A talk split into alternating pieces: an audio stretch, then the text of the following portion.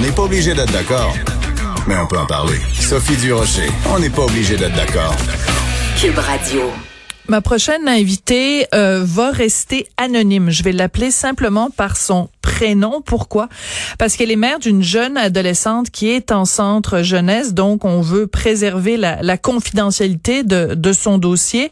Geneviève, bonjour. Oui, bonjour, vous allez bien? Moi, je vais bien. Vous, je sais que vous êtes très préoccupée parce que vous m'avez écrit personnellement, Geneviève, parce que après avoir fait plein de démarches, euh, même auprès des ministères, vous êtes découragée et vous voulez lancer un cri du cœur. En fait, vous tirez la sonnette d'alarme sur la situation des jeunes en centre jeunesse. Alors, je vous laisse la parole, Geneviève. Pourquoi euh, ça se passe mal ou ça se passe difficilement dans les centres jeunesse? Ben en fait, c'est c'est pas vraiment que ça se passe mal, c'est que c'est difficile euh, autant pour le parent que pour euh, le jeune, en fait, pour les jeunes. Puis moi, ce que je déplore énormément, c'est que depuis euh, le début de la, pandémie, on on n'en parle pas de la mhm. situation de nos jeunes dans les centres jeunesse, de leur confinement. On parle beaucoup des aînés, on parle des prisonniers, mais les enfants, on n'en parle pas. Puis, euh, ben, c'est sûr que c'est, difficile. Là. Moi, ça fait presque 60 jours que j'ai pas eu aucun contact avec, avec ma fille. Euh, oui, on a des appels téléphoniques, euh, bon, durant la journée, mais c'est sûr que c'est rapide parce que, bon, c'est environ 12 ou 14 filles dans, dans la même unité, puis ils ont un téléphone, donc c'est sûr que les appels, ça se passe assez rapidement. Euh, c'est ça. Ça a été long aussi avant d'avoir euh, un cellulaire dans l'unité pour pouvoir faire au moins une vidéoconférence avec euh, avec mon enfant, dans le fond, là, pour pouvoir lui voir le visage ou un certain contact visuel. Donc, c'est, c'est ce que je déplore de, de, tout ça, là, en fait. Là. Puis aussi, ils ont, vu qu'ils n'ont pas accès à Internet, ben, ils n'ont pas aucun soutien pédagogique. Euh, puis ces enfants-là, ils vont à l'école à l'interne. Donc, euh, ces enfants-là, ils sont peut-être trois ou quatre par classe avec un enseignant. Puis les enseignants, ben, ont jamais donné de nouvelles à, ces élèves-là. Euh, pas de travaux scolaires à faire. Donc, ça fait deux mois que c'est ça qui, qui, qui ont rien à faire au niveau pédagogique, là, si vous voulez. Là. Alors que pendant dans le reste de la population québécoise, quand même, les professeurs étaient tenus de faire parvenir au moins euh, des trousses euh, pédagogiques euh, aux parents, ou alors ce que le ministre Roberge avait prévu, c'était aussi des capsules sur Internet, des capsules à Télé-Québec et tout ça. Donc, les jeunes qui sont en centre jeunesse n'ont pas eu accès à tout ça depuis le début de la pandémie. Hum, ben non, parce qu'ils n'ont pas accès à Internet. c'est sûr que il y, a, des intervenants et des intervenantes qui ont été euh, très gentils ou gentils d'imprimer euh, des, des, des, travaux scolaires pour les enfants afin qu'ils puissent les faire. Et ça, c'est à, la demande de l'enfant. Mm-hmm. Mais c'est ça, je, moi, je voudrais quand même euh, souligner le travail exceptionnel des intervenantes et des intervenantes dans les centres parce que ils travaillent fort, là. C'est ils travaillent énormément fort, puis c'est sûr que là, la tension commence à monter aussi.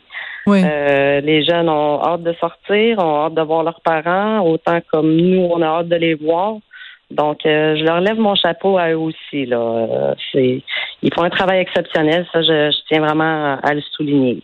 Mais parlez-nous un peu plus des conditions dans les centres jeunesse. Donc, votre fille y est. Et quand vous m'avez écrit dans ce courriel qui est vraiment un cri du cœur, vous m'avez dit, depuis la mi-mars, ils peuvent, ils ont juste une petite sortie à l'extérieur, 45 minutes par jour dans une petite cour.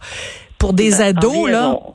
Ouais. Oui, oui, environ. Euh, c'est ça. Là, euh, je pense qu'ils sont rendus à deux fois par jour, 30 minutes, mais euh, autre que ça, non. C'est vraiment une, cour, une clôturée. Puis là, ben c'est sûr qu'ils ont des plages horaires parce que bon, ils peuvent pas sortir toutes les unités en même temps pour pas qu'il y ait trop de, de rassemblements ou quoi que ce soit. Donc, euh, c'est sûr que c'est un peu comme le téléphone. Le téléphone, c'est restreint parce qu'il y en a juste un, puis il y a beaucoup de gens qui veulent l'utiliser. Donc, la course, c'est la même chose. Fait que le reste de la journée, bon, euh, comme je vous dis, les intervenants ou les intervenantes euh, essayent de retrouver des, certaines activités à faire ou quoi que ce soit. Euh, c'est ça, c'est pas c'est pas évident pour eux autres. Là. En plus, comme comme j'écrivais, ils, ont, ils ont pas de travaux pédagogiques à faire. Donc au bout de la ligne, les journées sont quand même longues. D'accord. Puis on s'entend que l'idée quand même d'être dans un centre de jeunesse, c'est qu'il y a une forme de réintégration à la société. Ben c'est plutôt compromis là dans, dans, dans des circonstances comme celle-là. Oui, oui, parce que les jeunes ont tous des plans d'intervention, puis justement, dans les plans d'intervention, c'est de d'essayer de renouer, avec les liens euh, familiaux, euh, puis une certaine réinsertion à la société. Mais là, c'est ça. depuis deux mois, ben, ils n'ont pas eu l'occasion justement de se réintégrer à la société ou moi, comme j'ai expliqué à mon enfant, euh, j'ai dit là, tu es comme sur une planète, mais quand hmm. tu vas sortir de là, tu vas voir qu'on est sur une planète, mais que c'est une autre planète. Euh, de voir les gens euh, masqués, d'attendre pour aller dans les commerces, tout ça. Euh, ils n'ont pas vécu ça encore là. non, c'est ça, ça risque d'être d'être tout un choc. Mais parlez-moi un peu de l'état psychologique de, de, de votre fille. D'abord, ça fait combien de temps qu'elle est en centre jeunesse?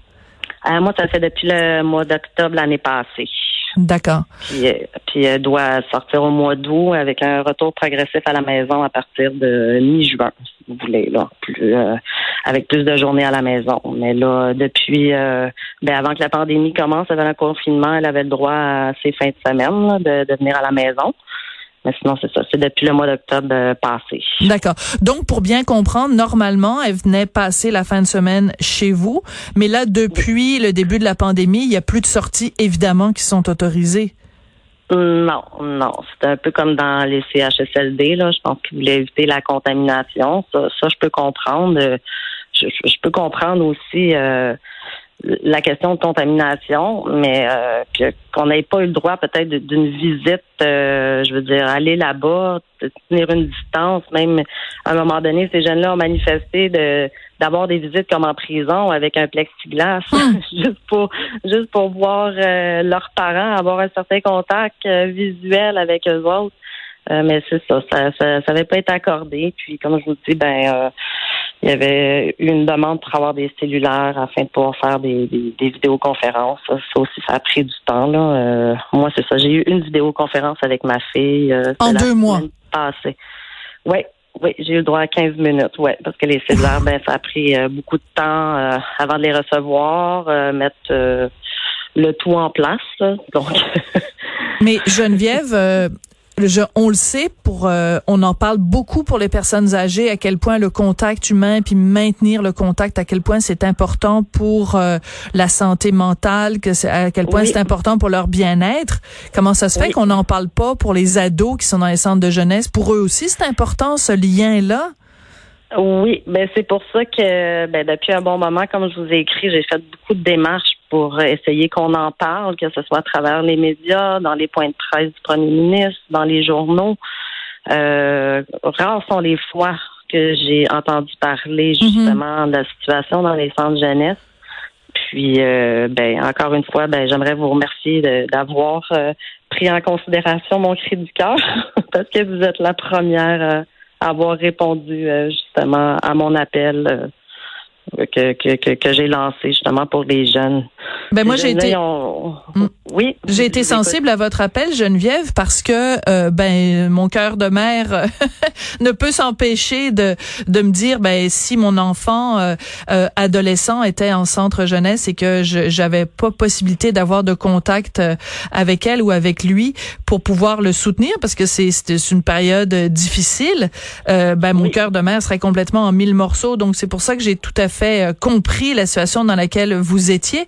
Mais je veux savoir, mhm. euh, votre fille, on donnera pas évidemment son prénom ni d'indice pour que les gens puissent euh, mhm. la reconnaître, mais elle s'en sort comment hein, quand vous lui les, rares fois où vous avez pu être en contact avec elle? Est-ce qu'elle est-ce qu'elle trouve ça difficile? Est-ce qu'elle est-ce qu'elle s'en sort? Est-ce qu'elle a la force intérieure de passer à travers tout ça?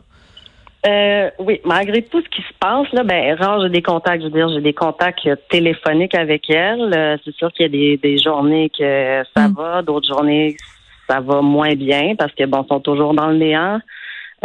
psychologiquement, je dirais qu'elle est quand même très forte là. Mm.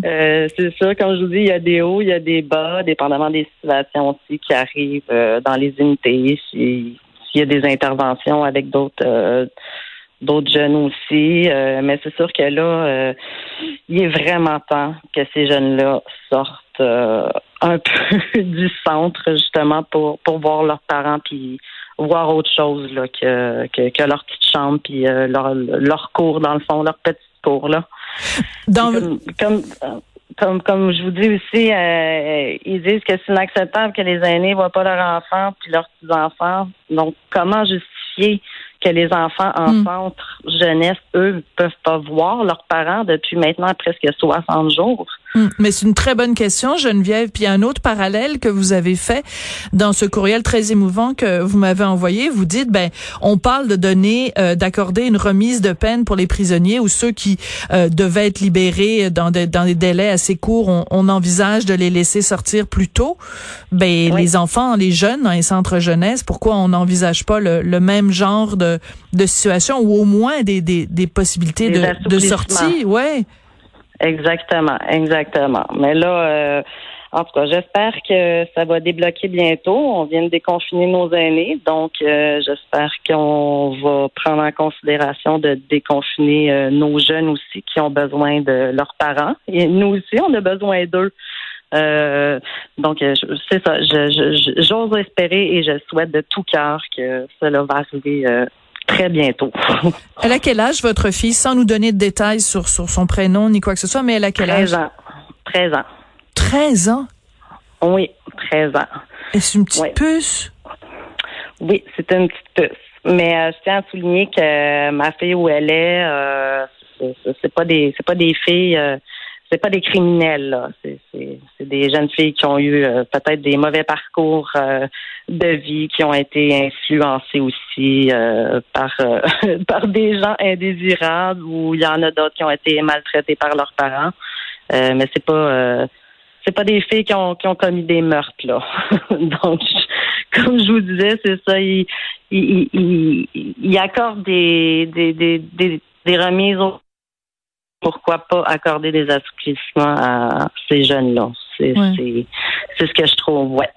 D'accord. Ben écoutez Geneviève, euh, je vous euh, félicite d'avoir lancé euh, ce, ce, cri du cœur.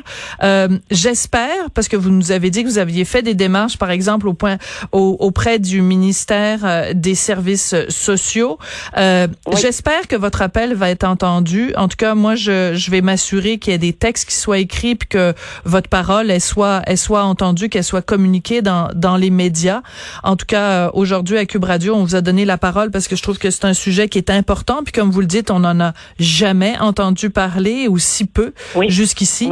Donc c'était important. Alors je vous souhaite euh, bon courage, Geneviève, à votre fille de 13 ans aussi, en espérant qu'il y ait de la lumière au bout du tunnel et qu'un jour, euh, très bientôt, vous puissiez être euh, être réunis pour avoir un petit échappatoire à cette euh, terrible pandémie. Merci beaucoup, Geneviève. Oui, ben merci beaucoup, Madame Durocher. Merci, au revoir. Merci, Geneviève. Donc, euh, on l'identifie pas, on donne pas son nom de famille pour ne pas identifier, évidemment, sa fille qui est, qui est mineure, 13 ans, donc, euh, qui est en centre de jeunesse depuis le mois d'octobre et qui n'espère qu'une chose, c'est de pouvoir avoir des droits de sortie, ce qu'on accorde hein, quand même à plein de gens dans la société, mais les centres jeunesse, on a l'impression qu'ils ont été oubliés dans l'équation. On se retrouve après la pause.